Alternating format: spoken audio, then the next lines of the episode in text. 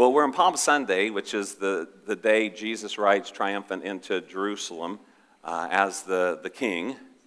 And it's ushering us into this week that's often called Passion Week.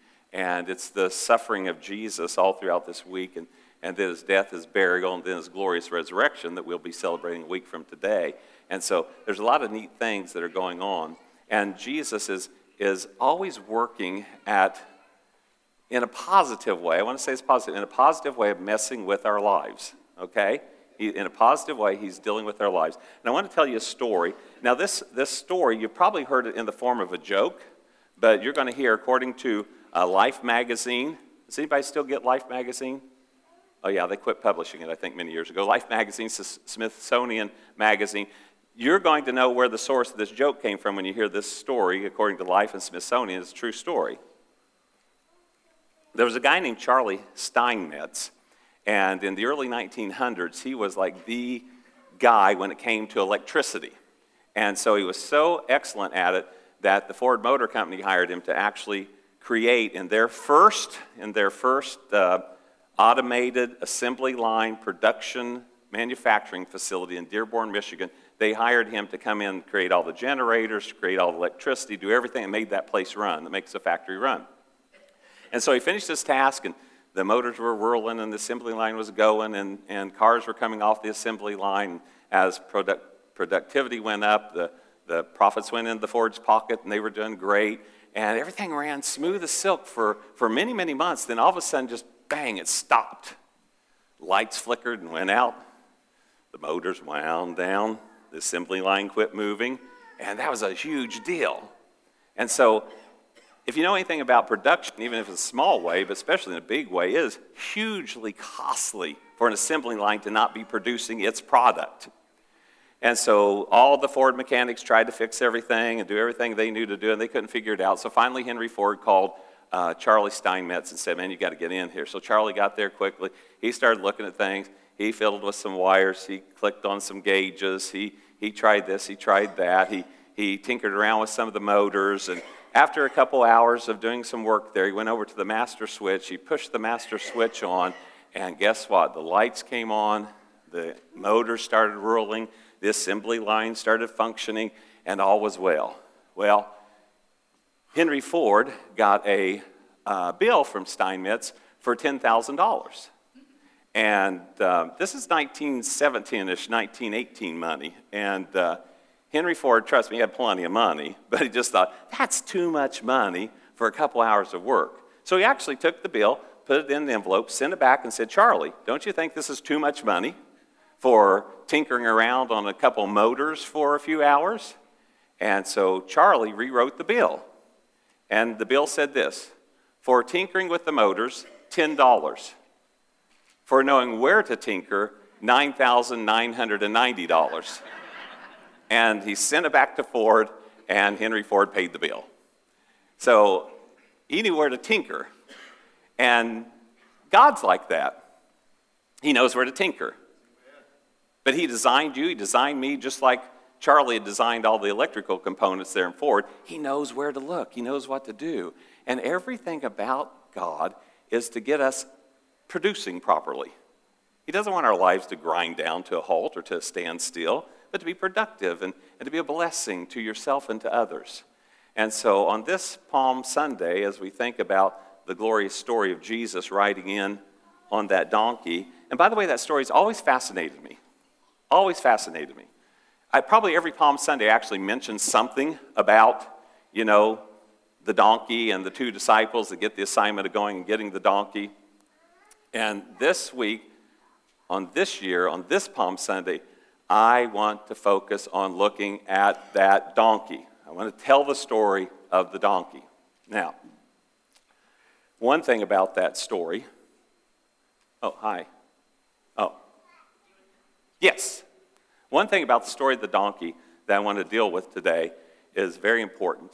And that's the wrong donkey. That's not the one we're looking for, the real story. So I want to talk. Yeah, that's the right one. The Lord needs a donkey. Now, it's kind of a crazy label even. The Lord needs a donkey. But it's a fascinating story as we look at it. You can find it in Luke 19. You can find it in Mark 11. And we're going to focus on Luke 19. So let's look at that. Luke 19, 29 through 36. As he, Jesus, approached Bethphage and Bethany at a hill called the Mount of Olives, he sent two of his disciples, saying to them, "This is the assignment I would not want." He says to them, "Go to the village ahead of you, and as you enter it, you will find a colt tied there, which no one has ever ridden. Untie it and bring it here." Now, I want you to realize these are real people with real feelings, real emotions, real anxieties, real fears, real concerns.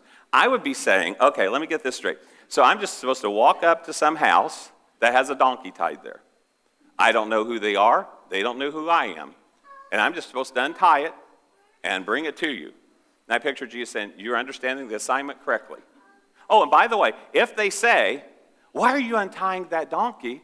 you're to say to them, 'The Lord needs it. The Lord needs it.'" Now, Mark says that the phrase is, "The Lord needs it, and he will bring it back soon." So they were sent ahead and found it just as they were told, and they were untying the colt. The owners asked them. Again, I can tell you, I know how I'm wired up. I'd be thinking, let's get in and out of here as quietly as possible. Let's see if we can get this donkey going down the road before, anybody catches us. Well, they don't succeed. So the owners say, "Why are you untying that donkey?" And they reply, again, here's how I imagine it: "The Lord needs it?" Is that going to work? And they say, "The Lord needs it." And the people say, "Okay." So apparently that was the magical phrase that got the donkey. The Lord needs it. And so they were fine with it. And they brought it to Jesus, threw their cloaks on the colt, and put Jesus on it. And as he went along, people spread their cloaks on the road, or palm branches, if you read another, just like we had. That's the whole reason for Palm Sunday. They cut off palm branches, laid it in the road, threw their cloaks in the road, and Jesus came riding in. Now, I don't know about you, but I feel sorry for the two disciples. Every time I read that, I think, man, that's an awful assignment. Give me something more glorious than that. Because I'm thinking to myself, I'd be thinking, this is the perfect assignment, one, to get beat up, or somebody comes out and says, "You're taking my donkey," and beat you up, or get arrested or whatever, but they just obey. They courageously obey. So Jesus needed a donkey. You think, why did Jesus need a donkey? By the way, I just want to say this little side note, and I'll try not to get on the soapbox for too long, but I just heard it said, looking over Palm Sunday stuff, I heard a minister say the other day, Jesus needed a donkey and he had to borrow one because he didn't have any money to afford one. I thought, it's just so weird that we have this concept that Jesus was flat broke and had nothing. He had a treasure, and at one point, Jesus is saying to his disciples say, "The people are hungry. We need to send them away so they can get food." And Jesus tells them, "You feed them." Now, if you read the story, they say, "Okay, do you want us to go into town and buy them food? Because it will cost half a year's wages." There's nothing in the story about, "We can't afford that, we can't do that." Apparently, the treasury had some money. I don't think Jesus was poor and broke. I also don't think Jesus cared. I think he knew he had resources anytime he wanted them without a problem. So he ends up feeding 5,000 men, plus women and children, with a few loaves and a few fish. He wasn't limited by anything. He needed to pay the temple tax. He tells Peter, "Go cast a line, catch a fish, you'll get a coin out of it. Pay my tax and your taxes." So I don't think he was wigged out about money, but we always try to make him broke. And then people say, "Well, the Bible says that Jesus became poor so that we might become rich." But it's not about his bank account. It's about Jesus left the glories of heaven. I don't even know how many dimensions heaven operates in. But can you imagine leaving the dimensions of heaven? Can you imagine your God now clothed in human flesh, and for the first time you experience weariness, hunger, thirst? For the first time you go, "I think I need to bathe." Can you imagine? He became poor for us so that we might become rich. And so that's just my little soapbox there. Again, I'm not trying to paint Jesus up as some super rich person, because I don't think he cared, but he was super rich because, guess what? Anytime he needed something, he had access to it. He doesn't need to own a donkey. He's just going to borrow it for a little bit. Jesus was brilliant. We're going to celebrate the fact next week that he didn't need a tomb. He was only going to borrow it for a few days. He's a wise money manager. He says, "No need to buy the tomb. I'm only going to have it for 3 days." And so he actually is put in a borrowed tomb and risen from the dead.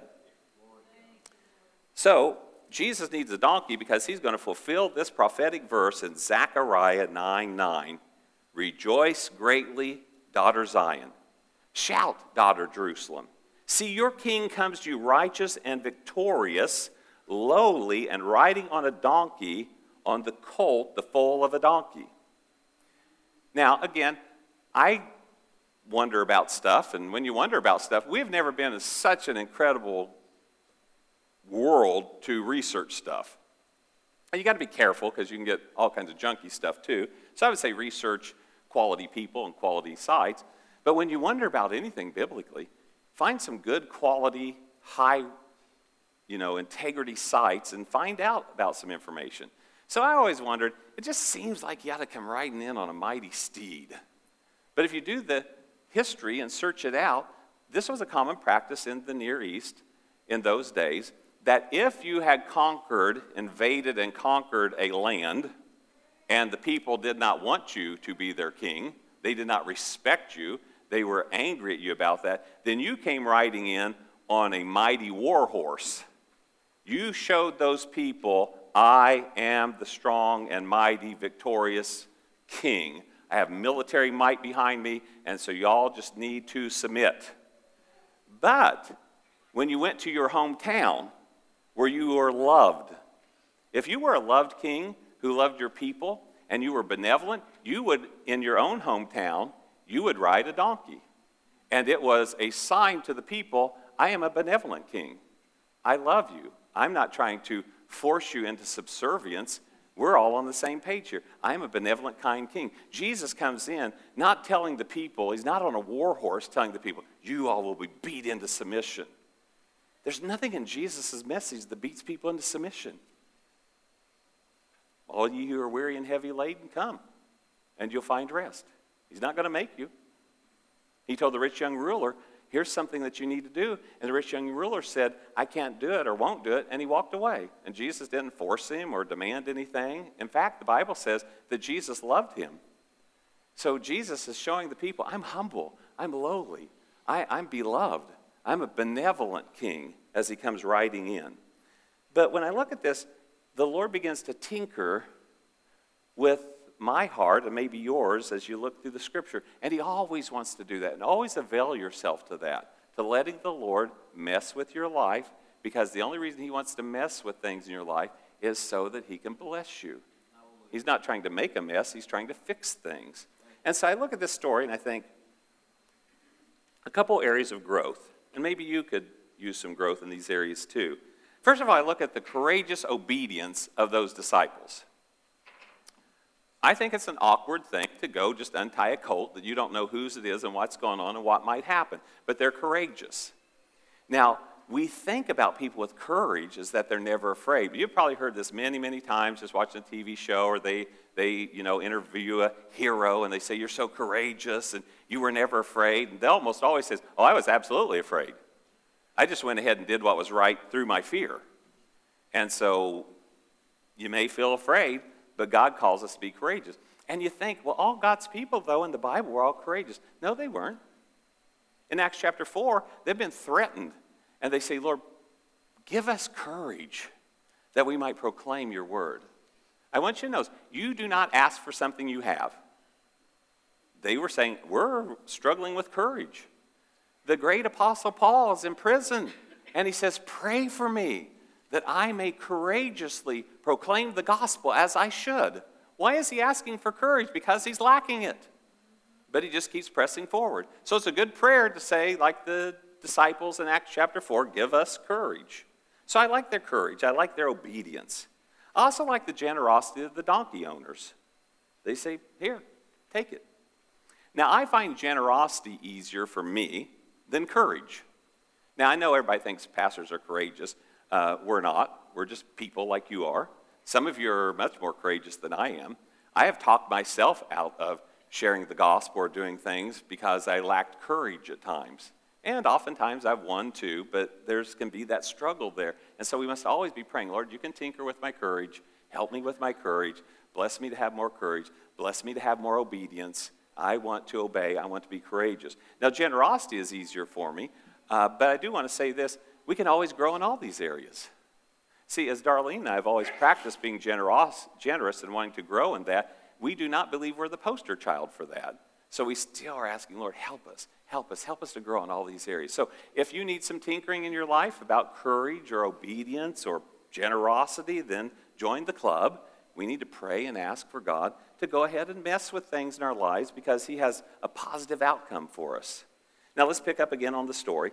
In Luke 19, 37 and 38, when Jesus came near to the place where the road goes down to the Mount of Olives, the whole crowd of disciples began joyfully to praise God in what? Loud voices. Now, you weren't afraid, and you're not afraid to be loud, sing loud, and do all that. But there are a lot of churches that think anything loud is disrespectful. But all through the Bible, shout unto God with a voice of triumph. You know, loud voices, loud praise, loud singing. There's loud praise going on here, loud voices. They were praising God for all the miracles they had seen. And they were said, blessed is the King who comes in the name of the Lord, peace in heaven and glory in the highest. Guess what? Zechariah 9:9 has been fulfilled. He's come in lowly on the donkey. The people have praised. They've been loud. They've rejoiced. They have shouted. And Zechariah 9:9 is fulfilled. But Jesus needs a donkey. Now, the only thing that's a little scary about this is we're kind of the donkey in the story. And I know that's not generally how you like to be, thought of. But I think about this donkey, and it's being used for noble purposes. But the donkey, after he's used for noble purposes, is going to go back to his daily, everyday life. Whatever that is. I don't know if it's pulling a wagon or, carrying someone or pulling a heavy load or a burden or whatever.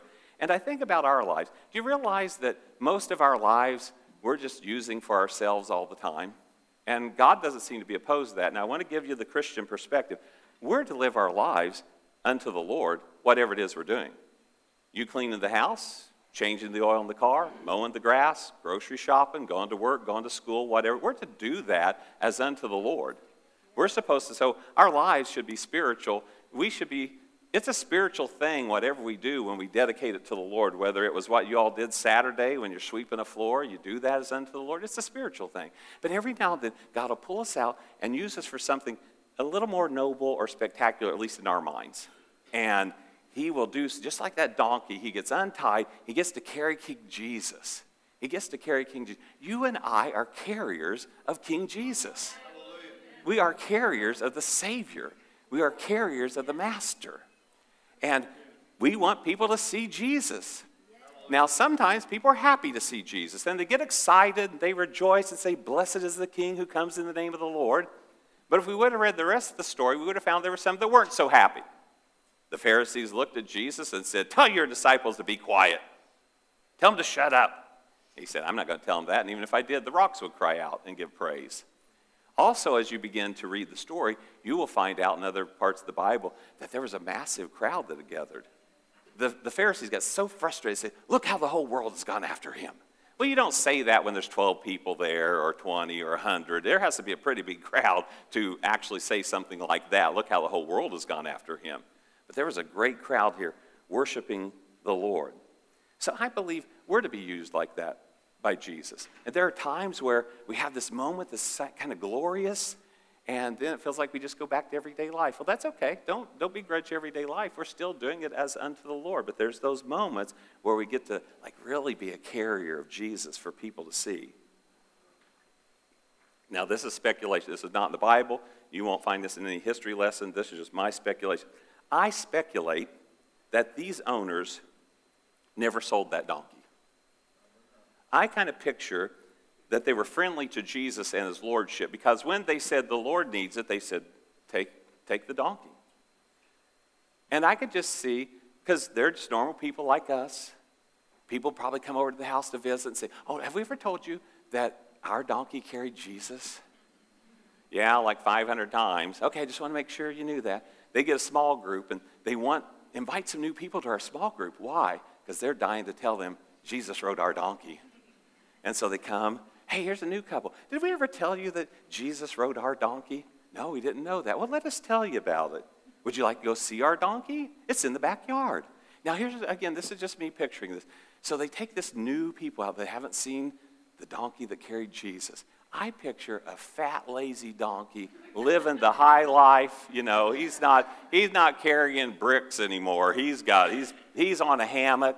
He's got sunglasses on. He's eating carrots and apples, sipping on some sweet tea. It's a good life. And he's getting petted and cared for and everything. Because who's going to get rid of the donkey that carried Jesus?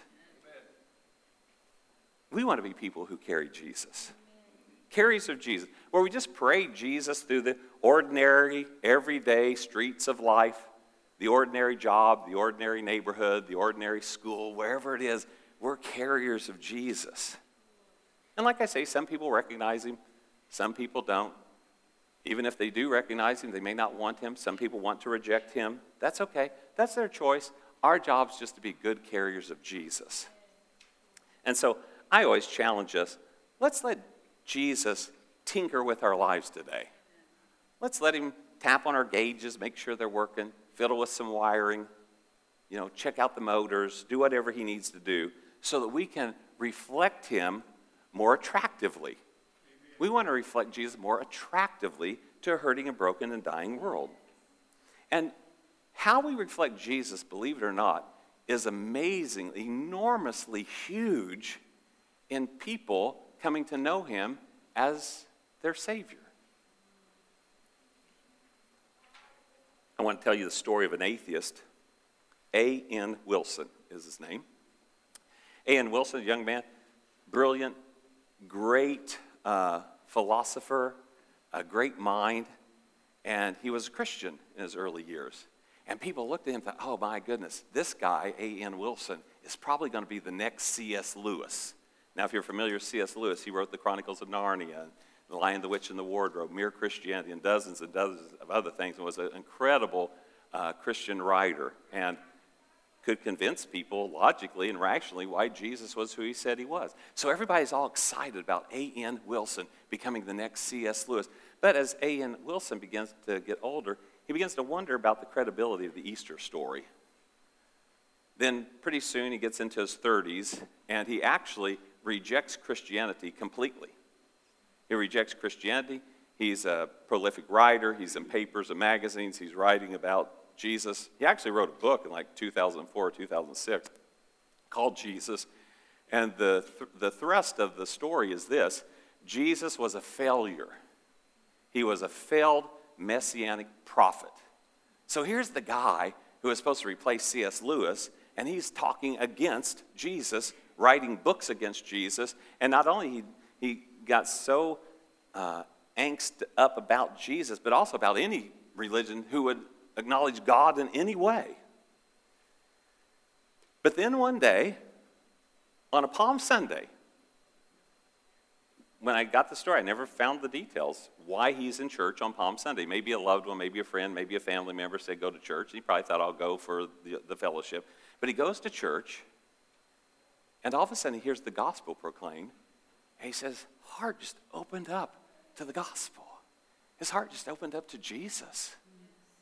And he said, no one was more surprised about that than me. And before Easter came around, he wrote a paper for an article in a prestigious London newspaper about his return to faith. And he said, it was just amazing. And he said, the biggest factor that always nagged at him, drawing him back to Christianity, guess what? Was other believers. He said, not the famous, not the disciples in the Bible, not the stars, not the early church fathers, not the ones who had written volumes of books, but ordinary, everyday friends and family who he watched their lives, and they lived in this great beauty of the resurrection story. They lived in this great expectation of a wonderful life here and in the life to come. They lived and died with the fact that Jesus has risen, and that's changed everything in me. And so it changed him as well. And then after he started thinking about it, he said he was a material atheist, which believes that we're just a composite of goo and chemicals and stuff. But the more he thought about it, he said, but that doesn't explain. Now, this was his words. If we are just animated pieces of meat, how do you explain poetry? How do you explain love? How do you explain heroism? How do you explain all those things in life? And so he, full gear, back in love with Jesus. But I want you to remember, one of the biggest things that happened was watching and observing the lives of everyday friends and family and how they lived in the expectation and in the glory and in the life of the resurrected Jesus and how he changes us. There's a simple phrase that the Lord uses. It's a powerful phrase, and it's soul-searching, and I want us to let it search our souls a little bit today. The phrase is, the Lord needs it. The Lord needs it. The Lord needs it. What in your life? What in my life? What service, what provision, what commitment? What use of your time, your talent, your treasures? What is it that God is saying, hey, I need that. I need that. Now we say, well, God doesn't need anything. And I guess technically he doesn't. I mean, God could have miraculously made a donkey appear for Jesus. But God's got this system that's really interesting. He uses people. I don't want you to miss that. It was a tremendous revelation to me many years ago when I realized that Jesus, the resurrected Jesus, has encountered Saul, who's a Christian hater. He tells him that he can go to see a guy named Ananias, and he will tell you the wonderful words of life. I'm thinking, in my mind, why wouldn't you tell him? Who would be the best person to lead somebody to Jesus than the resurrected Jesus? But guess what? Jesus has delegated authority to us. We are the church, the body of Christ, who fills everything in every way. And so he uses people. And so he uses us. So what is it that God is saying, I need this. I need this. You probably have an idea of what it is. What is the Lord saying? I want you to pick this up. I want you to start this. I want you to stop that. I want you to give this. I want you to dedicate that. I want you to commit to that. I want you to invest in ministry in some area of your time, your talent, your giftings. And if you say, I don't have any idea what that would be, I have a dangerous prayer for you. Ask him. Ask him. How would you want to use me? One day, a gal named Carol Van Heys, who used to be our treasurer many years ago, I was talking, God wants to use all of us. Every one of us should be used in ministry in some respect. Now, it doesn't have to be here, but it ought to be somewhere. But we most certainly could use ministry here as well. And so Carol thought, you know what? Because she'd heard me say, just try some things. You'll find out real quick whether it's for you or not.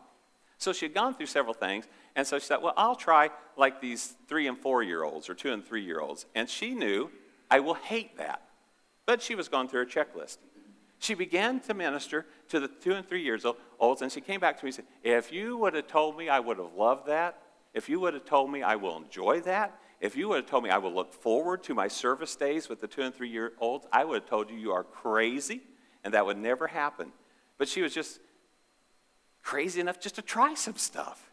And she found an area of ministry that she was in for several years at the church, volunteering, that brought her great joy and brought the others great joy because she just dared to be courageous enough to try something. What is it? Ask God. I believe he'll speak to you. The goal of Jesus' tinkering is to take a life that's lost power or has dimmed, where the lights have gone out, or at least they're not as bright. The assembly line is halting. Production and profits have stopped. Jesus wants to get you back fired up. He wants to get those generators turning again. He wants to renew that fire and that joy in your heart again. He wants to get things producing in your life because that's the heart of Jesus. On Palm Sunday, as we're moving towards the final days of Jesus' life on earth, where he dies so we can live, where he is raised up so we can be raised up, Jesus is wanting to minister to us. I want to say this is kind of a big spiritual sounding word, so don't let it scare you off, but I believe Jesus has a prophetic vision for your life. That does not mean you're going to have a global international ministry. You notice how we think, Jesus having a prophetic vision for your life has to be something huge. It does not. Because anything you do for Jesus is huge. Anything you do for Jesus is huge. So whatever it is. But he has a prophetic vision for your life. But I want to tell you something else. Jesus has come not to condemn, the Bible says, but to save. Jesus has come to bring joy and bring peace and bring hope, not despair. And in that prophetic vision, he wants to create a life that is abundant. But I'm going to let you know something else. The devil has a prophetic vision for your life. Jesus tells us what the devil's vision is in John 10:10. He desires to steal and to kill and to destroy. That's his vision for you. That's what he wants to see happen in your life. But that's not Jesus's. Because right after Jesus says those words, he said, but I have come. The thief comes to steal, kill, and destroy. But I have come that you might have life and have it to the fullest measure. Have it overflowing. Have it abundant. Jesus' vision for your life is abundant living. It's abundant life. Jesus gave his life so we could have life. Jesus wants to shut down the devil's vision. The devil had a vision for Peter. Remember that? Jesus came and said, Peter, Satan has desire. He has a vision for you. He wants to sift you as wheat. Again, this is just me. Here was Jesus' reply, but I have prayed for you. I would go, awesome. I have prayed that your faith will not fail. I would say, why don't you pray that the devil not try anything? That would be what I would ask. But Jesus has a way of tinkering with us, a way of using us so that we can grow and be strong. He said, but I have prayed for you, Peter, that your faith will not fail. Amen. It won't fail. All of us want Jesus' vision for our life, I think, to come to pass. Now, just for the record, doesn't mean you're going to go off overseas to the mission field. Doesn't mean you become a pastor or an evangelist, or because we just think that's what ministry is. I'm telling you, I tell this to people all the time. What I'm doing right now is a sliver of the ministry that goes on around the world. When we go out there into the world, that's where ministry happens. 99.9% of the ministry is not done by pastors and evangelists and teachers and all that. It's done by we the people, the church, the body of Christ, who fills everything in every way. So anything Jesus asks of you, I want you to know, it's moving you towards a goal, and that goal is life, an abundant life, overflowing life, a blessed life. I know we live in a broken world. I'm not trying to sell something that's not realistic, but I'm telling you, Jesus came to overcome the world in us. And so I just want to encourage us today as we get ready to wrap up, let's just allow God to do some tinkering. Let's just open up our ears to hear. Jesus would often say, anyone who has ears, let him hear. Well, he obviously wasn't talking about physical ears, because I'd say about everyone he was talking to had physical ears. But he's talking about spiritual ear, a hearing ear from the Lord. And so I want us to pray, and I want you to be asking God, Lord, there's an area you need to tinker in my life. I give you full permission to do so. And if I don't know what it is, speak to me, because I want to grow and be everything you've called me to be. So let's pray together. Lord, we thank you. Thank you so much that you didn't leave us stuck. You didn't leave us at the hands of an unhealthy, evil warlord like the devil. But you came and you crushed him, and you made a show and shame of him openly, and you produced victory for our lives and for the world and for anyone who would call upon the name of the Lord. And so today we are saying, Lord, we give you permission to adjust some things, to recalibrate some things, to give us some new insights and fresh insight, and to give us new strength to do what we're not doing that we should be doing, and give us strength to stop doing what we shouldn't be doing. Help us, Lord God, and we believe we have the power of the Holy Spirit to help us in those areas. Now, as we keep an attitude of prayer, I just want to ask, is there anybody here today who would say, Tracy, I'm not a Christian. I want to know Jesus as my Savior. Now, you could be a person who's been in the church 1,000 times and don't know Jesus as your Savior. You could be a person that's the first time you've been in church. That's okay. Is there anyone here with uplifted hand would say, I don't know Jesus as my Savior, but I want to know him? Would you raise your hand up high quickly if you don't know the Lord, but you want to know him? Anybody in that situation? We won't pause here long, so if you feel a tug or a draw, if you feel God's tinkering on something in your life, and maybe it's to know him, raise that hand up high. Is there anybody here who would say, Tracy, I'm confident I'm a Christian, but I just want to make a fresh commitment to Jesus today. It's a new start for me, a new beginning. Would you raise that hand up high if it's a new start for you, a new beginning? Anyone at all in that situation who would say, hey, say a prayer for me as you close. It's a new start, a new day. Thank you, Lord. Hallelujah. We bless you. Thank you, Father. Father, we thank you for this time together. We thank you for the season that we're moving into as we will come back and celebrate that grave, that tomb is empty. He is not here. He is risen. Why do you seek the living among the dead? Lord, we thank you that your life is in us.